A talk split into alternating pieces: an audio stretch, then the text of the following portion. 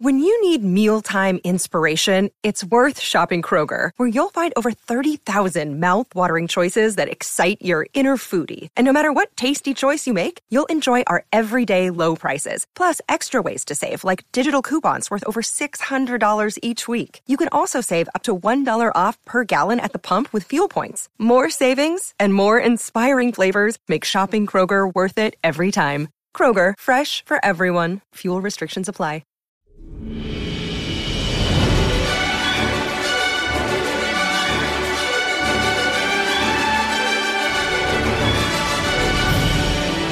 And welcome to Thank the Maker, a podcast about heroes, princesses, scoundrels, hokey religions, ancient weapons, and all things Star Wars. I'm your host, Adam Russell.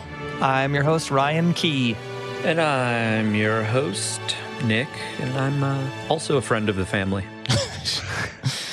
An old friend. An old friend. You're definitely old. Oh my goodness.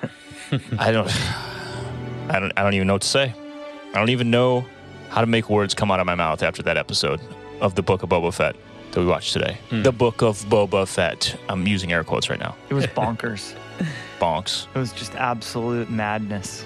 it's just so telling about what we will be going through for the next couple of years. There's so many. In these last two episodes, there's just so much. that We're going to get into Mandalore. We're going to get into Grogu.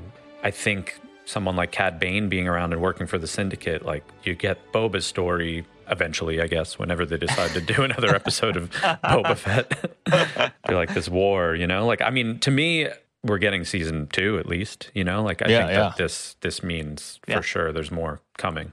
We'll get into that later. Did you have a thought before you saw him in the distance and knew it was Cad Bane immediately? But for one second, did you think maybe a Ewan McGregor was about to show up? Well, it would have had to been a Force Ghost, but Oh yeah, duh. no, I, for some reason, I just immediately was Cad Bane. Oh yeah, my an idiot. The Obi Wan series is is Yeah, yeah, it- yeah. yeah. I'm sorry, but nonetheless, I'm, I'm I was so wrapped up in nostalgia and emotion that that's how wrong that my brain was so Yeah. tied to. I don't know. It was it was crazy, dude. I'm on another level. The second there was a shot of the chimes and the wind blowing, I'm like, oh my God, Cad Bane. Didn't even see the silhouette in the desert yet. I was like, oh my God, Cad Bane. Yeah. Yeah. Yeah. Yeah, it was amazing. And there's so much to talk about, so we need to get right into it. What have you done with those plans? The Book of Boba Fett, Chapter 6. From the desert comes a stranger. Disney Plus description Mysteries are explored, and Boba Fett learns new information. hmm Not wrong. Release date February 2nd. That's today, 2022. Time of this recording. Directed by Dave Filoni. Holy Filoni! Holy Filoni! Written by Jon Favreau and Dave Filoni. First co writer of the season. First co writer of the series, technically. Starring Pedro Pascal, Temuera Morrison, of course, Ming Na Wen, and returning to the Star Wars universe, Timothy Olyphant as Cobb Vanth, Rosario Dawson as Ahsoka Tano, Woo! Mark Hamill as Luke Skywalker. At least the uh, the capture performance, the voice reference, the face uh, reference, and all that. Graham Hamilton supposedly is the Luke Skywalker body and face double, an actor who does look a lot like young Mark Hamill. A little taller forehead, but looks a lot like him in the like the core face zone. And Corey Burton as the voice of Cad Bane. And what a voice that is. Dude, the, Love that voice. the makeup, the costuming was Unreal, dude. next level. His teeth, Mm. God, Yeah. dude, it was amazing. I was scared. I was Yeah, scared. I was scared. I'm really excited to see how exactly they pulled it off. Because if that's all practical, hmm that's really next level. That's got to be some super lightweight foam latex and prosthetic stuff, and or some animatronics, and or some CG help. Because if it's just all, if it's all just practical, that's crazy, dude. Yeah, I loved how you know we've only ever seen the marshal as like a really confident figure in the Mhm. time he's been in in Star Wars now, and he was just straight up scared, dude. Yeah, like just fear.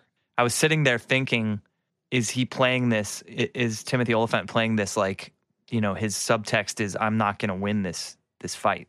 That you know, there's no way because that that's what it looked like to me. It looked like he was sort of accepting his fate hmm in that scene, and the way they were able to convey that menacing evil through that makeup and costume, it, it just really made that whole scene click for me as far as believability, you know, believing his fear was real. Because if you were staring down that guy, you'd probably think that uh, you'd seen your last double sunrise as well, Yeah. you know? So, And he fully did the uh, go get your little sister and your mama, go in there and lock the door. mhm. You know, like that yeah, kind of Deadwood. thing. Yeah. He's just the, he's just the sheriff from Deadwood. Yeah. He had one of those same lines too, where he was like, "I'm one who tells people what to do around here," or something like that. Yeah, right? yeah. It's like the same exact line. I'm one tells folks what to do. Yeah, Dude, and the way they they really waited for the reveal of Cad Bane's eyes and then the music to go with it, take it to like another level of this is a dude you should be scared of hmm was the chef's kiss, as they say. The score was amazing for this episode. Yeah. It was just, it was just amazing. 47 minute runtime on this one. There were some moments that were a little a little quick. I could have I could have watched an hour and a half of this easily. Yeah, it could have just been a feature film. Yeah, yeah, for real. But man, to think uh, even at 47 minutes and the majority of of the episode living with Luke and Grogu as I just said that out loud. I just said that out Yeah, loud. The yeah. majority of the episode we spent with Luke Skywalker. you know, Jurassic Park style, spared no expense. I mean, yeah, you know, to have that much CG work done for an episode of television, we really we really are living in in the future. I mean, this is yeah, and just think about one year's time, how much better it looked. oh man. So yeah. I, I think no, Goodness. you know, it's worth noting that it looked pretty unreal, dude. Like, I mean, or real, I guess is the right word if I'm speaking proper English. It, it looked real. Yeah, it, it was definitely a, a, a big upgrade from from the first one, and I didn't even have an issue with the first one. You know, I, I thought how you know we've talked about that. It's special. Why why do you have to be Yeah. why do you have to be an asshole about everything, everyone? You know, Mhm. but this looked so much better. I will say that I think it's interesting that making him look real seems at this point to be easier than making him sound real. yeah, Oh, yeah, for yeah. You know what I mean? Like if I had to pick something apart about it, and I'm not even saying they didn't do a good job, it, how do you how do you do it exactly right?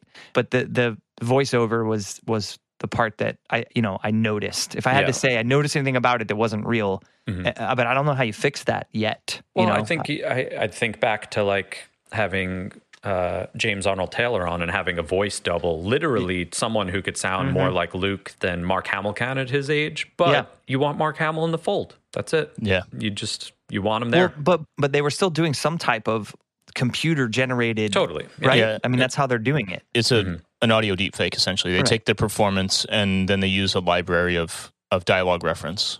So it's interesting to consider why they might not have hired someone like JAT. Like, I don't know. I don't think we asked him to do a Luke, but I guarantee you, if I call him right now and ask him, Yeah, I mean, um, there's someone out there. I'm just saying, like at this point, like that might be Mark Hamill's biggest contribution because they're pulling deep fake stuff from all this footage of Mark's career. They have a body double. Literally, the only way to have Hamill involved is for him to act, and they de-age his voice. Yeah. And coach on set, really, you know. Mhm. Yeah, What would be interesting though is to have a conversation with Hamill about and with like a director like Filoni or Favreau and talk about how the way you act changes over time. Like you're the same person, but you act differently, not better or worse. yeah, Just the way Hamill portrays Luke now is different mm-hmm. because he's just an older person. Just like you get on stage and you're the same person, you have the same mannerisms, but they're different. you might not be able to jump off the drum riser quite as many Right. times per show. Yeah. Yeah. So that delivery that really suits Hamill's current older guy voice doesn't necessarily suit the young voice as well. Yeah. So there's, I don't know, how do you find that balance? It's interesting. But uh, like Ryan said, I, I noticed it too, but it didn't matter. I was, I was still bawling the whole time. Yeah. No, I, it, it didn't. It didn't take me out of it. It didn't. I, I think that's the problem people have in this toxic fandom we talk about so much is they refuse to just suspend their disbelief, you know, Yeah. and like let it happen. It just. I mean, people just can't feel joy. I, I don't know what to tell you.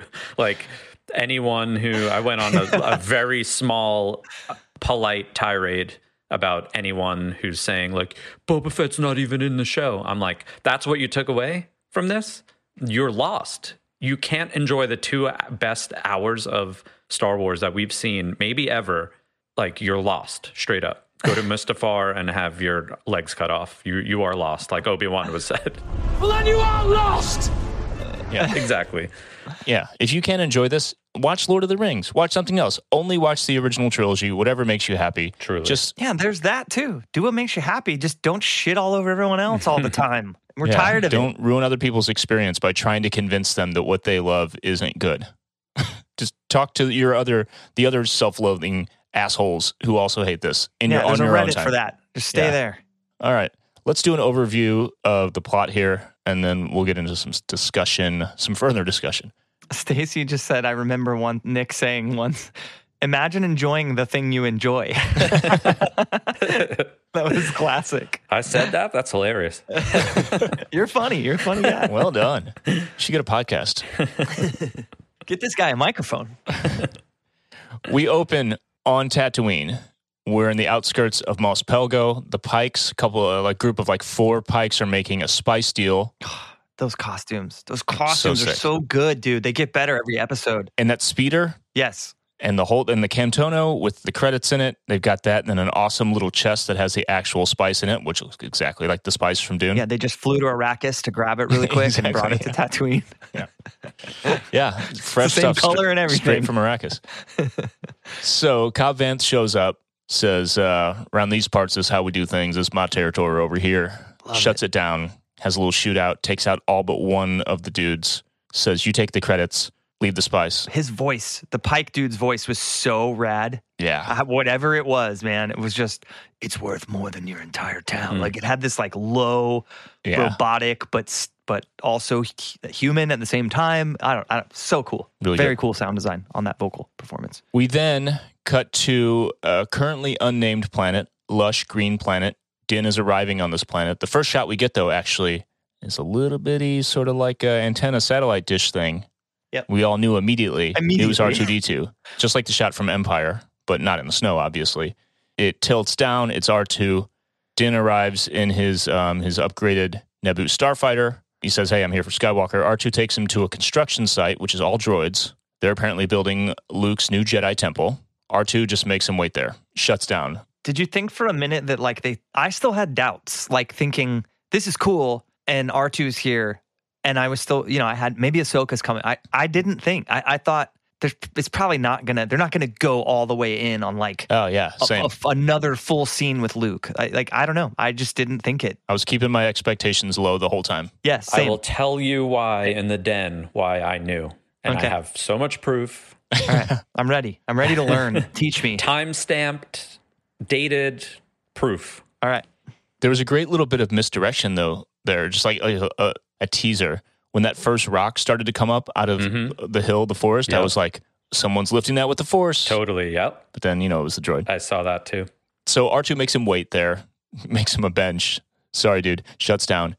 Elsewhere on the planet, we cut to Luke training Grogu. It's all happening. Luke asks Grogu when they're on a little walk, and he's doing the cutest thing where he, with the Force, kind of, you know, brings him up, you know, like pick, like as he would pick him up, like keep up, buddy. You know, Wow. it's amazing. So cute. He asks him if he remembers back home. Grogu's like, "Mm, no. Luke asks him if he wants to remember and then uses the Force to help him dig up those memories. And we get an Order 66 flashback in fucking live action. Holy, holy shit. Unbelievable. Unbelievable. Did you all think we were going to see more Yodas though at first? Because that's where my brain yes. went. Yes. I thought we were going to whatever planet Yeah. or whatever system they come from. Yeah. I did think, okay, this is this is happening. But Yep, then, yep. to be honest, not disappointed. Way No. more stoked Yeah, yeah. to see what we saw than that. It's easy to just say, well, yeah, he comes from whatever system they come from. Like it would be cool to see it, but dude, seeing the live action clones and the blue blaster bolts again, and just ah, it was so sick. Yeah. That dude, everything reflecting in his eyes, his like big saucer eyes. There was a lot of that, I feel like, in this episode. A lot of reflection Yeah. of lightsabers and stuff in his eyes. I think they're going to make us wait 10 years minimum to see the Yoda planet, the Grogu Mm. planet, whatever it is. I don't know. I think it's going to be better if they make us wait. I'd like to counter your 10 years with five. I'll wait five. Okay. 10 is long. They're going to make us wait regardless. People are going to be pissed. Then we cut to Din. He's been waiting. He wakes up. Ahsoka is there. She then takes him to Grogu. They don't fully approach him. They're watching from a distance as he's being trained by Luke. She gives him a little lecture about Grogu, his path, the Force, how this whole thing works. And Din ultimately decides, based on Ahsoka's wisdom that she imparts, to just give the gift to her. She'll give it to Grogu. They're not going to meet. He understands that it's better for Grogu, despite being just torn up, like just so torn up about the whole thing. Dude, but he's right there. Dude, it was incredible. You ever think a grown man in Beskar armor could break your heart like that? You know he's crying under there too. It was heavy. We then go directly to Luke and Grogu. Luke continues to train him. Sick montage. Ahsoka and Luke then discuss Grogu's future, which includes some great little tidbits that we'll talk about later. Din then returns to Boba's palace on Tatooine. There's a big meeting with the crew, a little war room kind of debriefing. Boba, Fennec, the Gamorrean guards, the mods, Black Chrysanthemum, and Din. Oh, that's the scene in the Disney Plus description where Boba Fett learns new information. we we witnessed Boba Fett learn new information in that scene. Big reveal. so uh, Din says he knows where to get some more people because they need some more. They need some like boots on the ground. Essentially, they have the muscle that they need, but they need uh, they need numbers. So Din goes to Cobb Vanth to recruit the people of Mos Pelgo to fight the Pikes. That helped them slay the dragon. Right. Yeah. So that doesn't go totally as Din would like, but he's essentially like, you know, think it over. We'll reconvene, right? Cobb Vanth then looks sort of down the way, down the street, off into the distance, and here he comes through the heat waves of the desert, full, full Western style. Like just when you think Star Wars couldn't get more Western, they hit us with the full high noon showdown. Cobb Vanth and Cad Bane. Live action Cad Bane. Holy shit. Mm. It doesn't go well. Cobb Vanth and the deputy get shot up. Deputy looks to be dead. Cobb Vanth probably alive. We'll talk about that later. Mm-hmm. We then go back to Mos Espa, Garsa Fwip's sanctuary. The Pikes show up. Two of them. They have a um, a Camtono of something. They bomb the place. Turns out to be like a very like terrorist style. Suicide bomb, Yeah. really. Because they're leaving the joint and the droid calls after them, wait, you forgot, and it blows up. Like they were still in there when it blew up. Yeah. So they may not have even known. Quick thought: Do you think there's any percent possibility that those two people are not Pikes? Mm, They're like in disguise, it's possible. another whatever whatever it is to like kind of start a war. You know, like Mhm. Trandoshan people in there or yeah. uh, anyone else really. it's possible. It's like a David Cross triple cross of your double cross. We then uh, we we go back to the mysterious planet where Luke is training Grogu. They're in the now finished temple, at least the first part of it.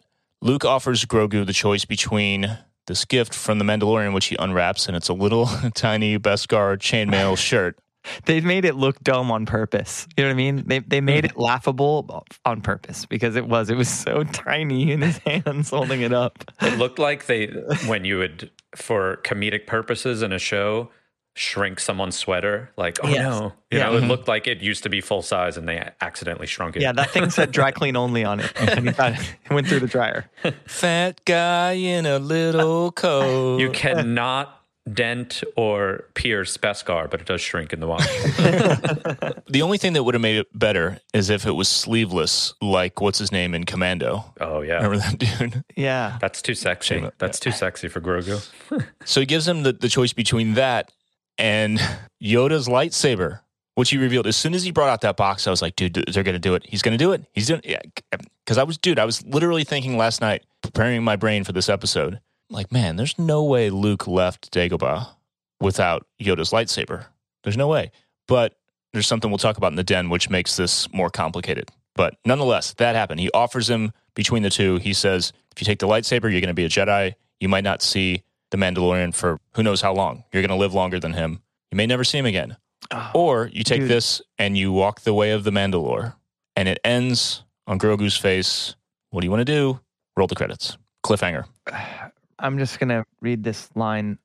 It will take you many years to master the ways of the Force. and you may never see the Mandalorian again. Because, Grogu, a short time for you is a lifetime for someone else. Hell of a thing to lay on a kid. You know what I'm saying? Yeah. Yeah. All right. let's discuss. There's a lot here. I mean, do we want to go in, in reverse order and start with that laying of this life changing decision that spans a lifetime of several humans on a little kid and what that says about Luke and the, the hubris and all the, the stuff we learned in The Last Jedi? Mm-hmm. It's a lot. They're certainly playing into that. Yeah. Yeah. I mean, I think that watching Luke train Grogu the way he was in this episode didn't c- tell me if you agree, but there was a little air of, I don't know, cockiness Yeah. to him. Yeah. Little young arrogance, naivete.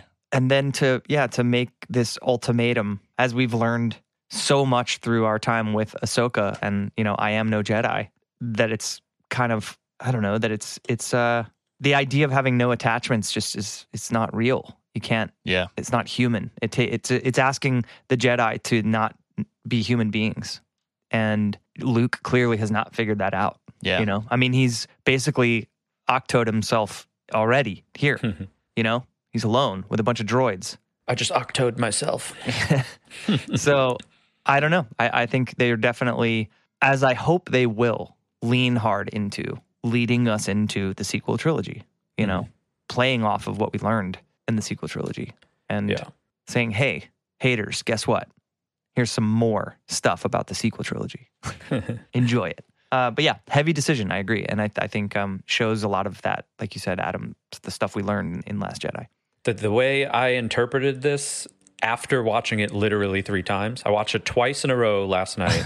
By the way, I know you guys don't watch it when it drops. They've been dropping minutes early, like Oh. within 10 minutes early. Like l- yesterday was six minutes early. I was watching it. So kind of crazy. But I it don't is know. if- still by time zone, right? You got Yeah, it yeah, six yeah, minutes. Mm-hmm. before 6 minutes. sure. I don't know. Yeah, I it's just all based I off just of thought West. Jonah Hill and forgetting Sarah Marshall just went from six to midnight. yeah. Here's my interpretation, and there's there is a flaw to what I'm about to say, but at this point, Luke's the only he's the elder Jedi in the galaxy, and he probably is literally learning everything he's learning at this point on his own from books. Yeah. So we know that the Jedi Council, everyone, they all stuck to books and what the Jedi was and were very hardline Jedi. So I think this is where we see Luke not having a mentor kind of showing where he's going to be hardline and be like, sorry, Grogu, you got to pick one. Where mm-hmm. someone like Ahsoka left the order t- in order to not be a hardline Jedi. But I feel like they're showing Luke kind of be a hardline Jedi here, which ultimately is going to lead him into the sequel trilogy of how he acts Yeah. and everything that goes down with Ben and all that type of thing. So I, I that's my interpretation. Obviously, there should be though every Force Ghost ever that could lead Luke down a different path. So that's a little bit of a plot hole, I want to say. But I'm gonna guess on screen what we're gonna what we're gonna see from Luke is him being like this hard line by the book Jedi because that's all that exists right now. yeah. I don't recall the exact line, but somewhere along the way, does Force Ghost Obi Wan not say, I cannot interfere? Mm. Like, Yeah. Yeah. there's something to getting directions maybe from them. And it, it's a gray area, right? Because you will go to Dagobah. Is that not interfering? But Well, I, I think I think what Obi Wan's point was it, it was that if Luke was going to go against Yoda's advice to stay and continue his training and not go try to save his friends, that's where he could not interfere. He's saying you're not ready. Don't be tempted. You're going down the dark path. If you go try to face Vader right now, it's just like it's too dangerous. So that that falls in line with Nick's plot hole. Then you know, if we're trying to explain this to ourselves, he's not ready to teach an entire yeah, class of Jedi. He's not. He's not a Jedi master. He doesn't. He you know he hasn't studied the texts in any way. I mean, we kind of get the joke that Yoda never really studied them. like Yeah. page turners, they were not. But I guess my point is that he is only studying the text, so he's going to get some very definitive, he's not. Yeah, no wiggle room type. but he stuff. doesn't. He doesn't. He he didn't study them like from being a youngling. You know, mm-hmm. that's. I guess that's what I'm saying. Like he he didn't study them with guidance. Yes. Mm-hmm. Yeah. He didn't have a, a an instructor breaking down, you know, read chapters four through six tonight and come back tomorrow. Mm-hmm. you Yeah, know, yeah. that wasn't happening. So he's winging it. And maybe, you know, that is a similar situation where we can't interfere because you've gone off book and you are trying to do this this thing that you know we wouldn't necessarily advise. I can't imagine Yoda or Ben, uh, Obi Wan. I mean, he, he's an old pal of mine, so we just I you know call him by his local name. Um, I can't imagine any of them saying yes, we we took we fully endorse this idea, and you're prepared to start a Jedi Academy on your own with no no other living Jedi to help you. Great, that's the, there's no way. So you know maybe this is a situation of we're not going to interfere because this isn't something this isn't a path we would set you on. Yeah. It it it goes back again to Yoda saying you are reckless Yeah. when he first was debating on whether or not to teach him at all. Mhm. Even though he said pass on what you've learned, that I've always taken that as more like teach Leia. Agreed. Build a whole school is a whole different kind of thing. Agreed. So yeah, it's kind of like oh, so so you got the, you think you got this kid? Okay, well good luck. Yep. It's kind of where they are. Dude, I also connected to this whole thing of, hey, hey, little buddy, choose, choose now for forever for the rest of your life. I, I really connected to that having grown up Catholic and being it, it being assumed at the age of eleven that I could confirm my Christianity with you know confirmation. You get baptized as a kid, then you have to like, oh, you're eleven now, you're old enough, right? You believe all this stuff, right? Eleven year old, you know, or even like getting married really young at 22 23 years old like till till death do us part like you're 23 Yeah. what you know same kind of thing like how do you expect a human being to to have the capacity to do that patrick merton patron in the in the chat mentioned being mormon Mhm. growing up mormon and reminded him of quote voluntarily getting baptized at eight eight years old you know so same kind of thing so a lot to put on a kid And and Luke Luke has suffered a lot of loss. He's yeah feeling that you know Nick, as you said, the the text, you know, the true Mhm. Textbook teachings that you can have no attachments, and feeling that that's the way, you know, feeling like that's the way he needs to instruct his pupils. I mean, that's just clear. It's like you can't if you put this on, you're always going to think of Den, and it's it it could hurt you in, you know, it could make you vulnerable because the galaxy is a dangerous place, Grogu. You know, I just it's too heavy of a choice to lay at his feet. also on this grogu's decision of choice this idea um, of letting him decide that even ahsoka was like you have to let him decide just like you let him decide where he was going to go you know at the end of season two supposedly this is taken directly from shogun assassin the film the film version of lone wolf and cub which the mandalorian is completely based on an old um, japanese film and a novel graphic novel in shogun assassin a samurai offers quote offers an infant the choice of a ball or a sword. I mean, Sounds familiar. yeah, sounds right. There's also some symbolism here with the lightsaber versus the armor. The armor is worn out of fear of harm, right? It's something meant to protect. Jedi don't believe in fear, so there's that contradiction there. Lightsabers only used to protect themselves and others, but they don't brandish it. It's not it's not a weapon as much as it's uh, for defense, right? So there's there's some parallel there. And then Mandalorians feel their most precious metal is for protection only, not to be weaponized.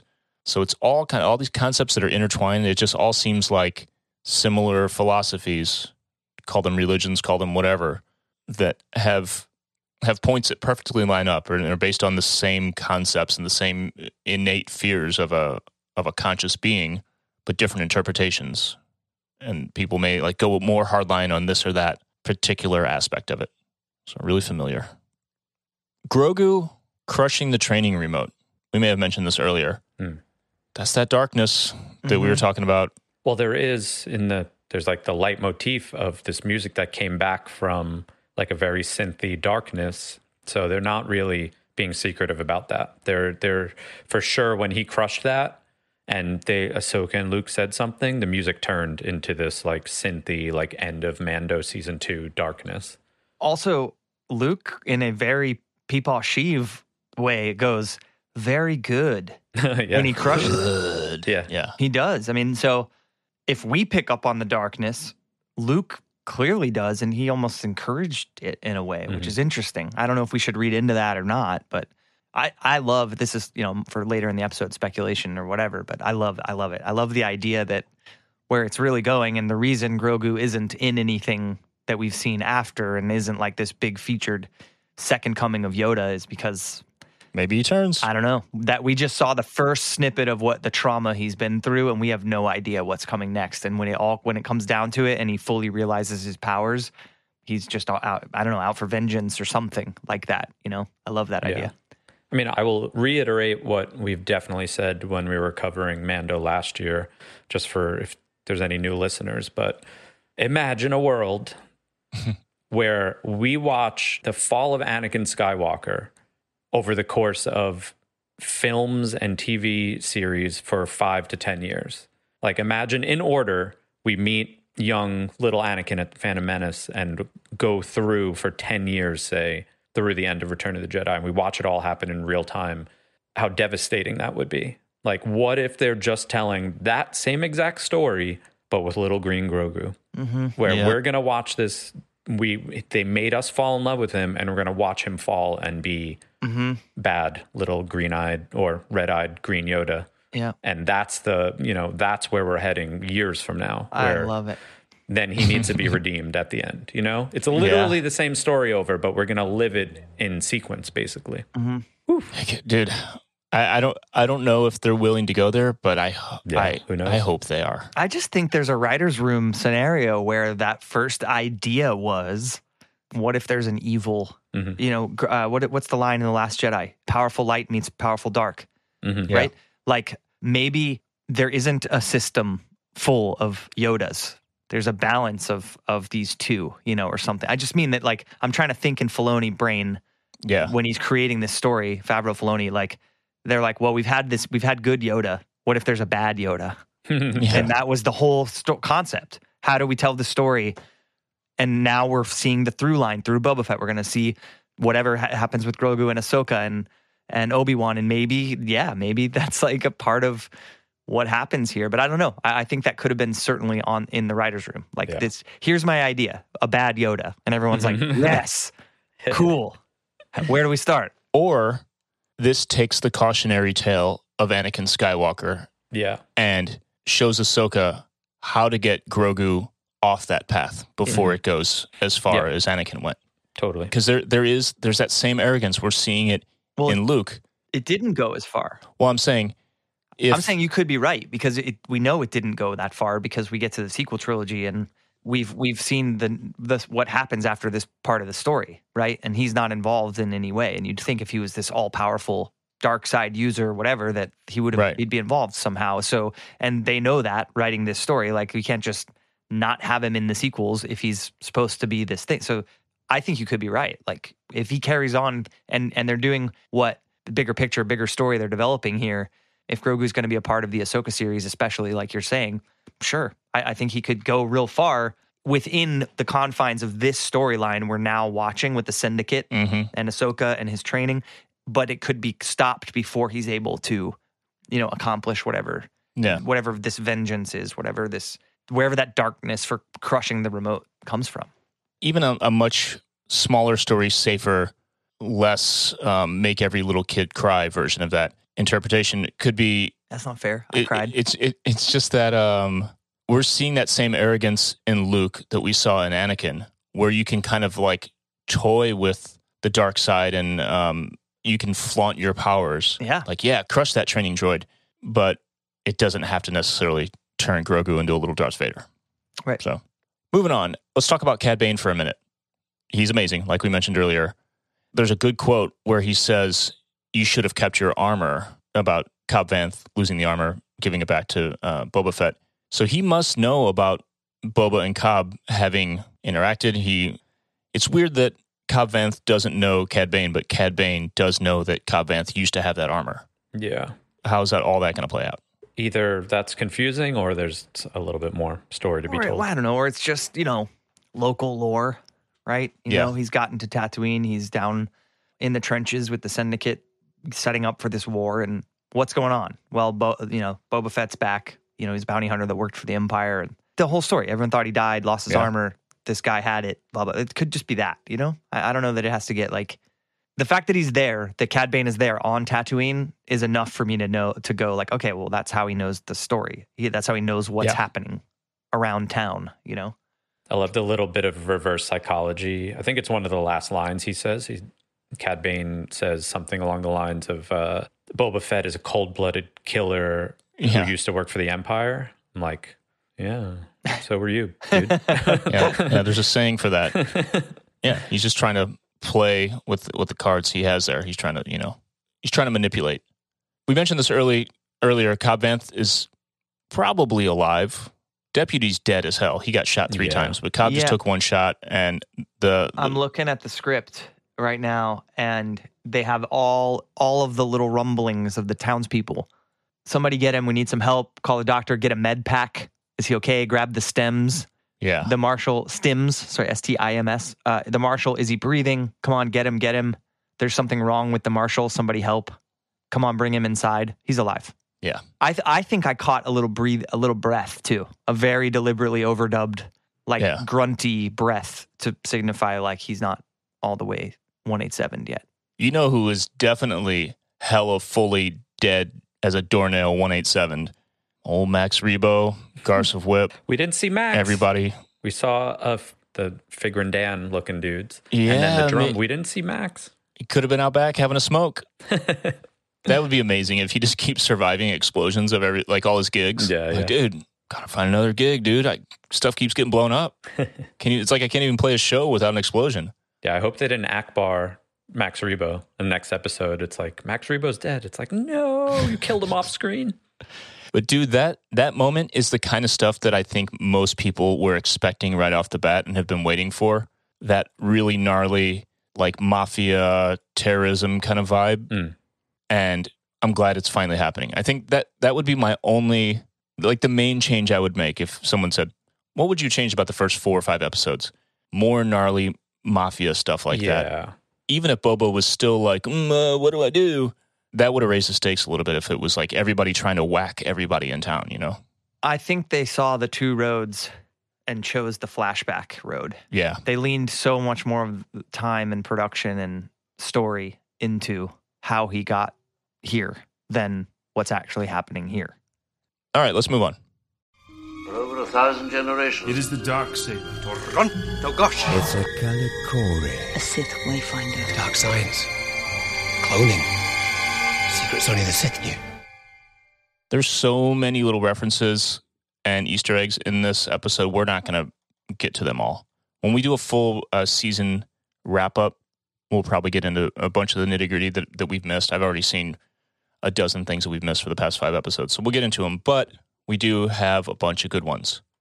So to start it off, the new deputy, who's already dead, it's an actor named uh, JJ Dashnaw, I want to say is how you say his name, who is actually the stunt coordinator for the whole Mandoverse, all of this uh, Mandalorian and Book of Boba Fett stuff. So a little screen time as a regular person for him. He did. He did. In the Order 66 flashback, one of the Jedi could possibly be Cin Drallig from a Clone Wars episode called Sabotage. And in Revenge of the Sith in live action, he was in a hologram. If you go to Wikipedia, you can see a, a photo of the actual actor. I don't know if that's been confirmed yet, but looks quite a bit like him. Luke's temple. So it looks quite a bit different from the images we see in The Last Jedi, although it's the same style, that dome style. The planet does look a little different. It seems to be more of like a, a big empty meadow kind of thing, or at least after the whole thing's been burned down. There, there's uh, I'm looking at it right now. There's tons of trees and green grassy mountains behind Yeah. it. And it at its core in the middle, it's a dome. but it's just Okay. much bigger. I, I think this is the very beginning of what he builds up and around it. Yeah. The center of it looks exactly like it. And yeah, there- it's very green. That's great. And the irony of Ahsoka saying there's no place more safe in the galaxy than here with Master Luke. Yeah, Yeah, that's good. that's rich. Luke and Grogu, the training montage, there's some straight up like shot for shot references to the the Dagobah training montage, being the flip with the backpack, which is the same backpack that Yoda was in. The the climbing of the tree was very much like climbing the vine. It's a tribute. This is not the greatest song in the world. It- this is just a It's a tribute. tribute. Yeah. God. It got me just bawling like a kid. And the beast was done. Okay. Speaking of, Luke tells Grogu, don't try, do. He spun it around. I also think it's interesting that Ahsoka refers to Luke as Master Luke, not Master Skywalker. Mm. Mhm. Not Not that she won't ever call him that, but I think they deliberately didn't use that she because doesn't want to say that her, that name out Right. loud. Yeah, because to her, that's Anakin to say Yeah. Master Mhm. Skywalker. But I feel like she'll say it at some point, and we'll all ball all the tears. I could see that being like a note, like maybe it was Master Skywalker, and Filoni was like, "Well, actually, Master Skywalker would be Anakin." So Yeah, I mean, it's like a, a Han Solo wouldn't say "I love you too" moment. yeah, Yeah, let's do it again. Say Master Luke though. but C-3PO does call him Master Luke, so it's not like totally unfamiliar. It still feels right. Mhm. You Yeah, know, yeah. It feels right on on a couple different levels. The training remote, of course, is the same one that Luke trained with in the Falcon.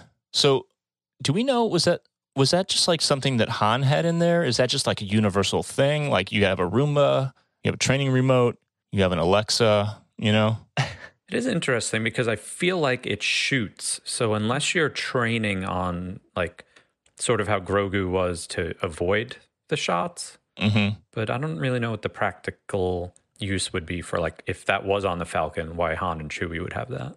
It seems like a lightsaber training thing. Yeah. Patrick Merton and and and Stacy in the chat are all caps yelling about Anakin wasn't ever a master. That's fact. The the quote that we mentioned earlier, it's more like he's did we mention this or was this in the pre-show? When Luke says it's more like he's remembering that I'm actually teaching him anything. Mhm. And then Ahsoka says, Sometimes the student guides the master. Like your dumbass dad. but that God, dude, I, I cried so hard. yeah. It was heavy. Well, it's great because he did have some training. We know that. So it's it is more about Luke didn't just teach him right there how to backflip. He's like he, he did it already. He's just remembering. He's he's been shut off from the Force to protect himself. Yeah. and all the times when when Anakin was just being Anakin and Ahsoka would would be Ahsoka, you know, back to him and and check him on his shit. That's that's where that comes in, and that it was just, that was beautiful to me. Yeah. And then where it really gets sobby, Luke says, "Sometimes I wonder if his heart is in it," and Ahsoka says, So much like your father. "Dude, Yeah. Yeah, dude." Just So here's the question: Did you both take that as Luke? You are so much like your father. no. I, I took it as her saying Grogu is like your father, Yeah, same. which is even more confirming day one, the Mandalorian Yeah. writer's room. Hey, I have an idea. Bad Yoda. that makes more sense because I was actually taking it the other way. Mhm. That she was talking to Luke, and I kind of was like, "Mm, "What do you mean there?"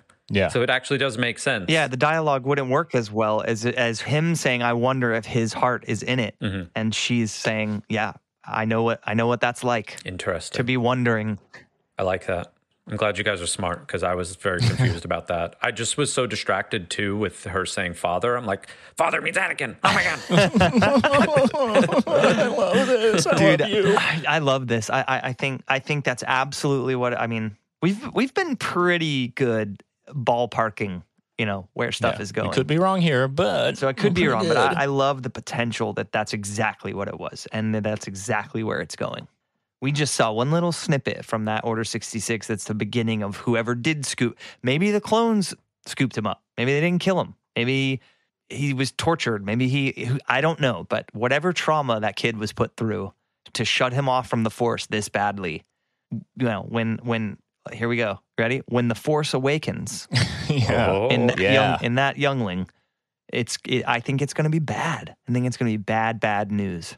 Danger, darkness. All of that foreshadowing. uh, there's no place safer than here with Master Luke, Ahsoka feeling like he's all good.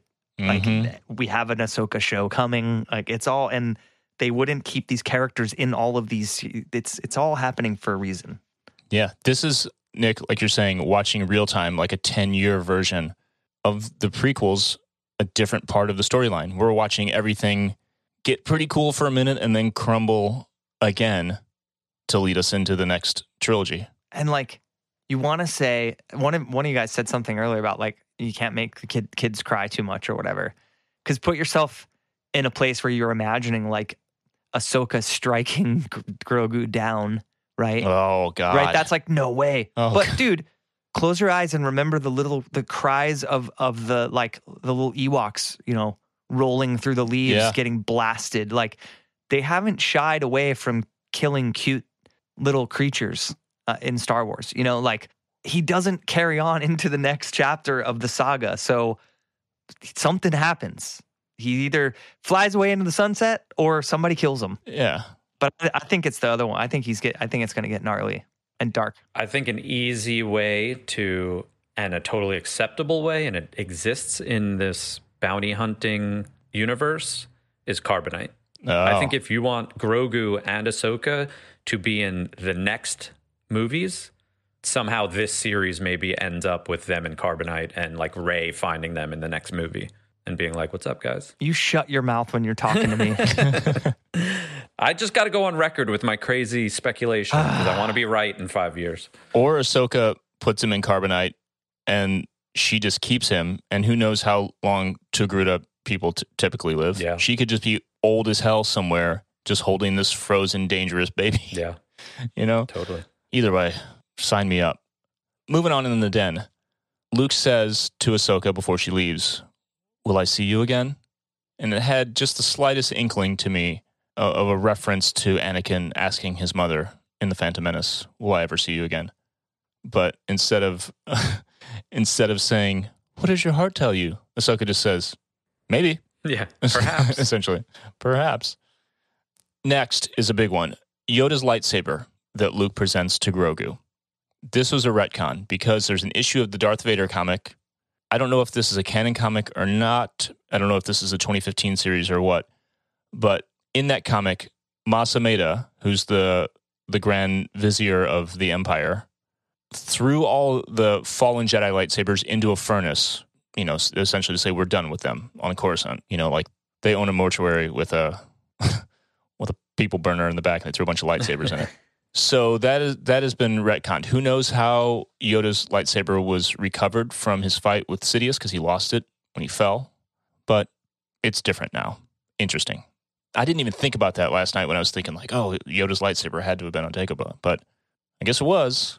And we just don't know how it got there, unless Luke recovered it, just like Rey got Luke's lightsaber from Maz. So we'll see how that pans out. But that that's interesting to know. Going back to Tatooine, the Jawa transport, as Din swoops around it, buzzing the tower, Pete Mitchell style, they have a giant krayt dragon skull on top of that thing. Why the hell wouldn't they just be dragging it behind? How do they get it on top? How do those little dudes? It's so funny. I don't It's know. amazing, but it's so ridiculous. How did they get that up there? I love the scale of it. Like it's so big. Yeah. Like it almost doesn't make sense that like the Yeah. transport's not like Tipping going over. end over. Yeah, exactly. yeah. And what do they want it for? It, it, I don't know. It's almost Yeah. that that part just actually seems like comedy to me because I'm just like, what like what is going on? What are they going to do with There's this? There's got to be some kind of uh, like crane apparatus Yeah. on Yeah. the crawler that like pulled it up the side, and they, you know, they're resourceful little dudes. And then, the, you know, the couple supervisors, the supervisor uh, Jawas in there that, that are like running stuff. One of them's like, no, dude, trust me. Somebody's going to buy this. We're going to make hella money. And the other one's like, dude, how are you going to even get it up there? fine, fine. You pull it up there. I'm not helping. So they got it. And then we see like multiple times some really good shots, the Jawa's furry hands, which we barely kind of saw in the last episode when Peli was talking all that weird stuff. Now we fully see they have these little like uh kind of like, you know, gorilla costume looking hands. I hope we get to see a, A hood, a hoodless Jawa. yeah, at some point. Jawa shower scene, maybe. Mos Pelgo, the town that Cobb Vanth runs, has been renamed Freetown, which we learned in the episode. This is another pull from a Boba expanded universe I think it actually. Comic. I don't. or book. Wait a minute. I don't think this is EU. I think it's the after. Cobb Vanth was in the aftermath uh, trilogy, which is canon. Okay. Yeah, Okay. Yeah. So canon, but pulled from a comic. Mhm. I guess we're saying. uh, book. And the same place where Cobb Vanth actually came from, in the it was I guess it was called Freetown in the book, and they're merging those things, right? Mhm. That's dope. Something Mike noticed in the flashback, there is a logo on the wall that is supposedly the logo for Barris Offee. Barris being the Jedi who turned on Ahsoka, framed her. She was uh, involved in all the drama with Asajj. So, man, that's just like if that's really there, That's just adding to this pile of evidence. I'm looking now. There's definitely a logo on both sides. It's like a little diamond. It Looks like Kinda- it, yeah. So, if she saved Grogu, if she was there, I mean, dude, the evidence is building. Last one here. Nick, plead your case on this. Oh yeah. I'm so I'm so into There's a little this. bit of disagreement. Well, Mark Hamill on Instagram, like last week, had four posts hashtagged Mark's Mystery Challenge.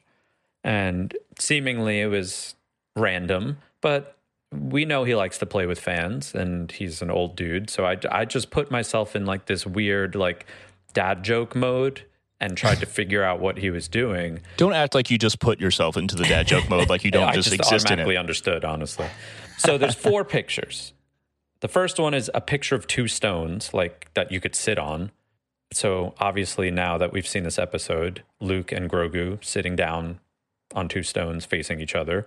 The next picture is just of a cloud. This one I didn't get until uh, Brian Massius on uh, on Instagram or Twitter, I forget which one it was, told me if you flip up your if you flip your phone upside down, it kind of looks like Grogu. Okay, that's like the least good one to me. The third photo is basically a Starbucks storefront with two Starbucks logos. And if you really think like Mark Hamill, a 60 something year old dude, you could look at the Starbucks logo and be like, that looks like Ahsoka. Or like maybe the first time he saw Ahsoka being like, you look like the Starbucks logo because your Montrals are striped. Mm-hmm. Okay, fine. Then the fourth one is just a picture of the McDonald's arches, which is a giant M. So to me, it's Luke and Grogu, then just Grogu, then the Starbucks logo being Ahsoka, and then the McDonald's arches for Mandalorian. So Or chicken nuggies. yeah, could be. so I, I don't think know. that's more likely. I think he he obviously he can't get totally crazy with like what he was doing there. Yeah. So they they are fully off the wall, and he would never admit. But that's how my brain's interpreting all of that. He was Yeah, doing I think that something leading up to this. You Yeah, know, like yeah. it wasn't random timing. Yeah, I think that tracks. It's very QAnon of me. I'm sorry. but he also just announced that he had gone to Vancouver, Mhm. and even the McDonald's sign that he showed had a little Canadian logo on it. Mhm. He's shooting the Fall of the House of Usher for Netflix. It's a an Edgar Allan Poe thing. Mhm. But he showed a totally different thing of like cryptic pictures for that one. Said, figure this out. And they were way more Yeah. obvious. It was just a picture of Edgar Allan Poe. I don't know. We'll see. And also the way I look at it, because he ends it with this picture of like a "Welcome to Vancouver" sign. hmm To the way I read this in my conspiracy brain right now is that he's covering his tracks to be like, all of these meant I'm in Vancouver, which Mhm. that doesn't make sense. What are Right. two rocks? Like, Yeah. so he's probably just not. Like, no matter how screw- cryptic you are, you still get in trouble. Yeah, yeah. Somebody who's smarter than all three of us combined, deconstruct the riddle and add us and let us know if we're both wrong or, or both half right. All right, let's wrap this up because we're going longer than we should. I love you. I know.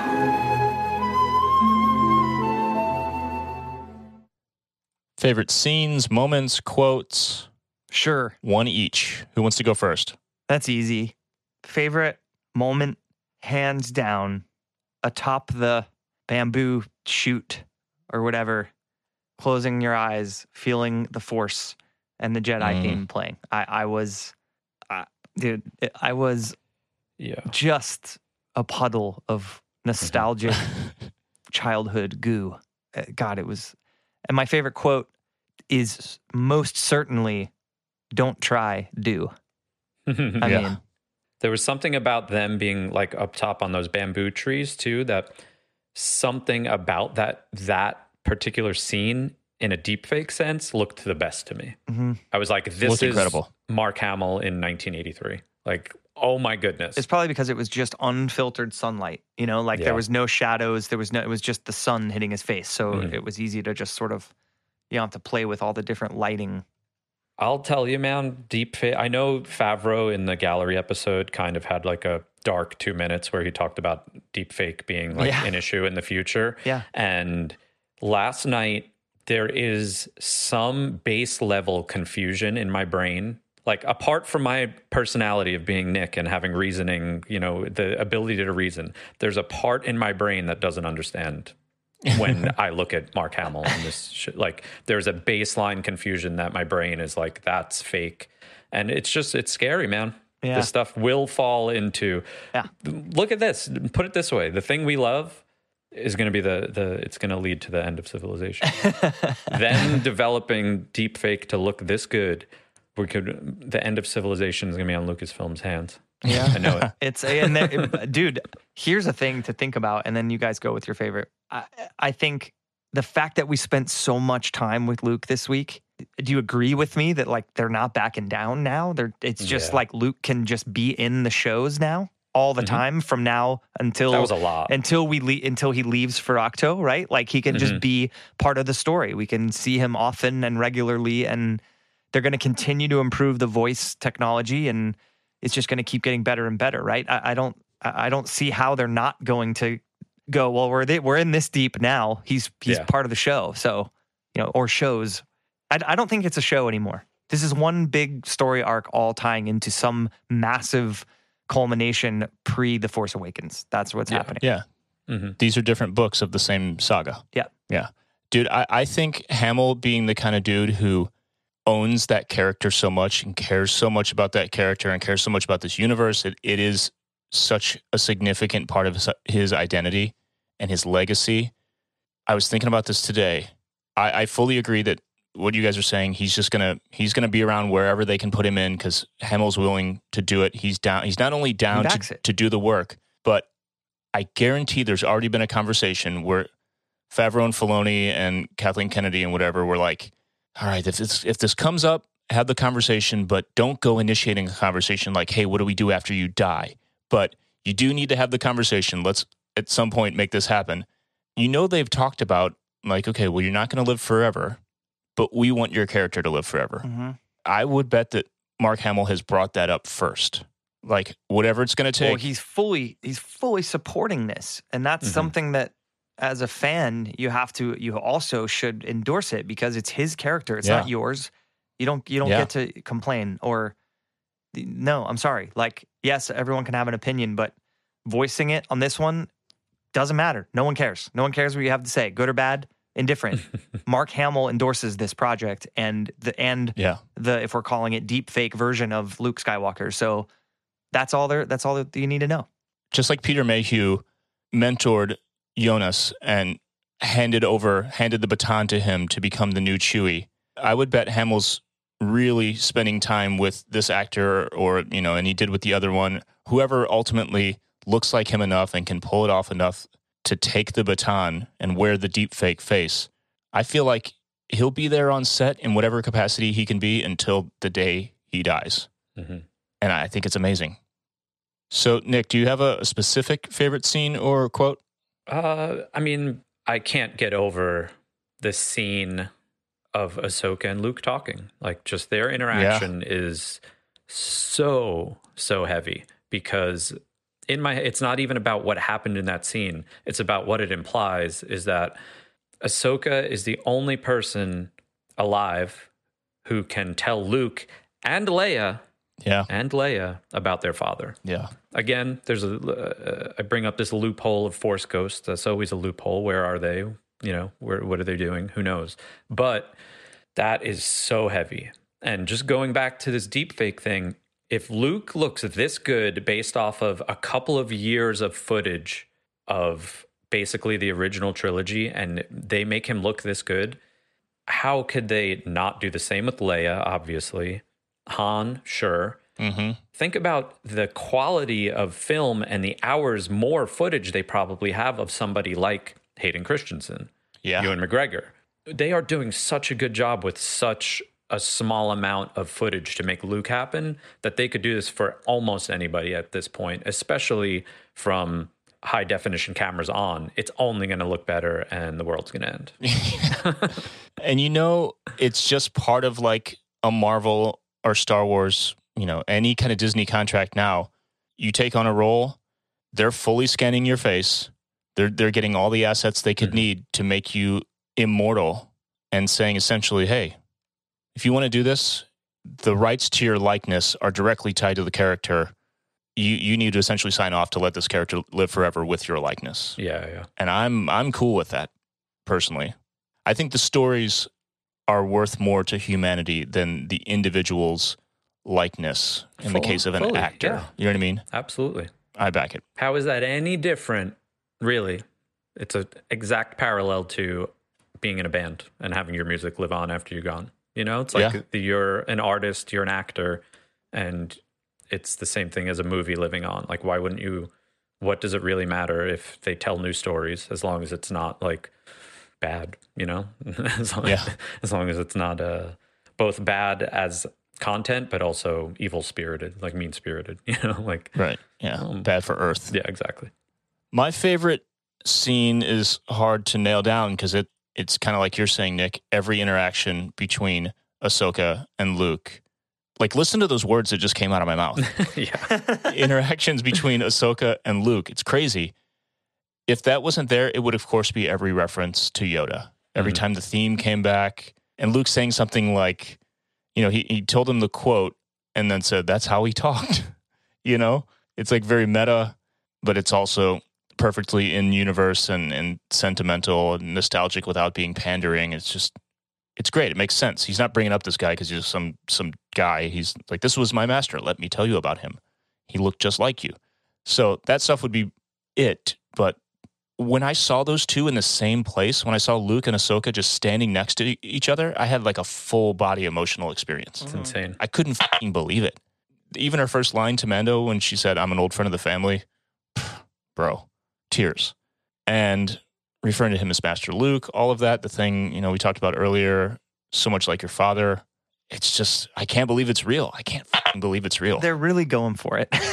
Yeah. I mean, that's all there is to it. They're And it's because they can and because there's Yeah. a plan. And it's, uh, you know, we, we talk about being patient all the time. And I for sure have been, I, I would like to think with the first four episodes of this series, I've just, the worst thing I've said is that I was just bored, but I wasn't hating Star Wars or impatient by any means. But you can fully trust wherever they're going because I think it's larger than our speculation.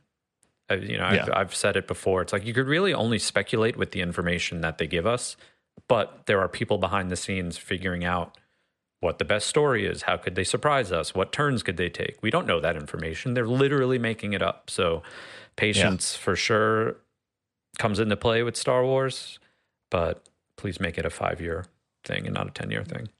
yeah. I also just love Rosario's depiction, her her performance, the way she brings Ahsoka to live action. I feel like she captured more of the entirety of Ahsoka's character in her mannerisms and voice now than she did last time. For sure. I feel like she spent some more time with the character. There were some very subtle, there was a couple little laughs and things that Mhm. felt like she's spent some more time in, in Ahsoka's shoes. You know, it's different because you're not doing an impression of another live action thing, right? Like, or or a real person. You know, if you're playing doing doing a biopic and you're playing someone who's real that you can watch footage of, and the trick as an actor is to portray that person without doing an impersonation. It's a very, it's a really really hard biopics are I think the hardest thing to do for for a you know a high level actor on a film actor like that. To capture the essence rather than But the, this is this yeah. is different because it was an anim. She's she's interpreting Ashley's performance vocally and the animators' drawings of of her mannerisms. So there's some level of impersonation that's acceptable, I think, because it this it's like she's ta- she's taking it the mannerisms from animation. She, you didn't get to see the combination of a real human face making those vocalizations. So I just feel like she spent some more time with the character. I hope I hope she does more. I hope I hope that right now, as we speak, Rosario Dawson is doing nothing but watching the Clone Wars on repeat every day, all day. Yeah. She, man, last thing on that. There's something about taking all of that and then thinking, okay, where would she be now? And how do I portray that, that wisdom from all that experience? And the confidence and the wisdom and the skepticism and that, that feeling of knowing when to talk, how much to say, when to speak only with your face or with the force. She's just killing it. And I'm so stoked that it has all worked out this way. So that's all I'll say about that. And let's move on to wrap up stuff we talked about last week and some predictions. So we still don't know If the Hutts are a red herring, whether or not we'll see them anymore. We have to see if this battle's happening. We have to see the Rancor next week. We uh, have to see Boba on Dude, it. Boba's riding into a, an army of Pykes on the back of a Rancor. yeah, no doubt. And the Rancor is going to have a lightsaber. Warrior Woman still. We know she's not dead. Maybe she'll show show up, and that's the um, you know, that's the army of of Irishmen and Braveheart coming down. Yes, you know, to to reinforce the Scots. Great. It's my island. That guy. Um, scars on the inside with Boba. This is all yet to be seen. What else? Is there anything else? Bossk. We got to see Bossk. He's got to show up, right? Cad Bane's in the mix. We got to see this dude. I think we'll see them. I don't know about episode seven, but maybe eventually. What's the final episode? It's next week. Yeah. Okay. Okay. Seven. Next week is the finale. Yeah. I want to say we're done with. Obviously, Din will be back on Tatooine as like a thug or whatever they called a muscle to help yeah. Boba. But I think we're done with Luke and Grogu for now. Like I don't Oh, yeah. think that I'll be shocked if that Grogu decision is. That's probably where season three of Mando goes. Yeah, I think we find out what that decision is uh, some amount of time after it's been made, and some some events have occurred based on his decision. Yeah. Like I don't think we pick back up in that room. You know. Right. Let's let's give ourselves a, a pat on the back. I think that predictions. We let's say we predicted last week that because we were talking about Shamook and deep fakes and stuff like that. Yeah. So we predicted that. Yeah. We predicted this whole episode. We'll put a W on that. I've loved some some of the stuff we've talked about tonight, and we've talked about it before. But I, I would be stoked if in a few years we're looking back and the original little kernel of an idea was Mm. was like an evil an evil Yoda, and that that actually Mhm. plays out Yep. in a very cool and meaningful way. And we look back and are like, hell yeah, we had that shit dialed in. Mhm. But yeah, man, I, I think it all goes back to this this week's episode. I mean, small thing, small moment, but crushing that remote. It, that the the darkness that has been deliberately shown, and, and Nick, you referenced the mute, the score changes. You know, I, Mhm. there's something there, man. So I think it's, it's tough to make predictions beyond, hey, there's going to be a battle Yeah, and somebody's going to, you know, Boba's going to be on the Rancor. But I would say for big surprises, we might get the Tuskens coming in, like I mentioned earlier. And then maybe like for a final cliffhanger, does Mace Windu show up? Maybe he's the one who saved Grogu after all. You know, That's what I'm saying because it cuts like right maybe there. that's where that flashback is because Mhm. there's two things that one of two possibilities at the end of that Order 66 flashback with Grogu. Grogu uses his powers to get away, or someone swoops in and that someone could be Mace. someone swooped in. yeah. I think so because we've seen him use his powers, you know, like with the flamethrower and whatever. That wouldn't be that exciting if he just saved himself. It was very ambiguous. The the flashback, the Order sixty six flashback, was ambiguous in the sense that when they're when the clones were pointing to the end of the hallway, we don't necessarily we don't really know what that means. We don't Yeah. like yes, the camera angles alluded to, you know, Grogu's facing one way and the clones are facing the other, but we have no idea what vantage point he was watching that happen from. Are they pointing because someone did come in and scoop him up, you know, or are they pointing directly at Grogu? Like, there he is, go get him. But if that's the case, why wouldn't they have just blasted him while he was sitting Yeah, there? That was their totally. right. So I, I think that that's also deliberate. Uh, Every every time you, we, I don't I don't think we think this very often. So I use like the proverbial you, but every time you think something's not deliberate, it it almost always turns out to be deliberate. You know. there's a rule in filmmaking like you never show something for no reason. Yeah. you don't i mean th- there are things in the background that can kind of just be dismissed but you never put something directly in frame or give direction to an actor to do something that has no purpose. Yeah. just doesn't make any sense. All right let's be done. Let's wrap up now. If you listener want more star wars we have two other podcasts on the thank the maker network. The armor party podcast hosted by mike forrester. That's all about Star Wars costuming. We have Princess and Scoundrel, hosted by Sarah and Stephen Maciel. Sarah's a travel agent. That's all about Galaxy's Edge and Disney Park going. They're both great podcasts. They come out on Tuesdays. They alternate the two of them. They're bi weekly podcasts. Check them out anywhere you get podcasts. If you want to follow our podcast on social media, it's at Thank the Maker on Twitter. It's at Thank the Maker Pod on Instagram. All of my stuff is at Adam the Skull. Mine is at William Ryan Key. All my social media is at Nick Bayside, and episode 31 of the Radio Radio Show is out right now. I'm having a blast. People are having a blast. Come listen to music with me. It's fun. If you want to support this podcast, you can support us directly on Patreon at patreon.com slash thankthemakerpod. Three different tiers, three different levels of access, exclusive merch, access to the Discord server, additional content, all kinds of great stuff. Patreon.com slash thankthemakerpod. Or if you don't want to support us financially in that way, share it on social media. Tell people about the podcast. Let people know that you have a great podcast about Star Wars that you love and they should listen to. And or leave us a rating on your podcatcher of choice. Spotify does ratings now. Hit us up. Patrons, thank you so much for hanging out with us. Dudes, thank you for hanging. Dave Filoni, thank you for making our lives. And until next week, may the force be with you.